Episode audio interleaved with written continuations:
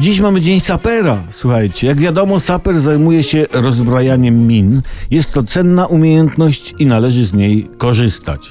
I z okazji ich dnia mam dla saperów dobrą wiadomość. Ich pracę mają ułatwić pszczoły. Tak. Y, Te miododajne bzykowce. Y, Naukowcy amerykańscy wojskowi przeprowadzają takie próby z, z miniaturowymi przekaźnikami radiowymi wielkości ziarnka soli, które umieszczono by na pszczołach. Nie? Ma to umożliwić śledzenie tych pszczół, kiedy będą pracować nad wykrywaniem min na takich większych obszarach. Do wykrywania min podobno próbowano wcześniej dzięcioły, ale zrezygnowano z powodu zbyt dużej śmiertelności wśród szkolonych ptaków.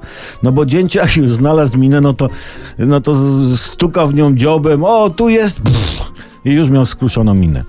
Dlatego sięgnięto po pszczoły, bo one nie są żadne dzięcioły. Zorganizowano dla pszczół specjalny obóz szkoleniowy, skoszarowano je w ulu pomalowanym w barwy ochronne. No i wiadomo, no, o szóstej pobudka, trochę pyłku na śniadanie i sru do roboty. No ale słuchajcie, dobrze, znajdzie taka pszczoła minę. No ale ciekawe, którego zwierzęcia użyją wojskowi do rozbrajania. Może niedźwiedzia. Nie? Podprowadzą go na minę i spytają, ty niedźwiedź, umiesz tak tupać? Tak, tup, tup, tup, tup, tup. Na pewno nie umiesz, nie?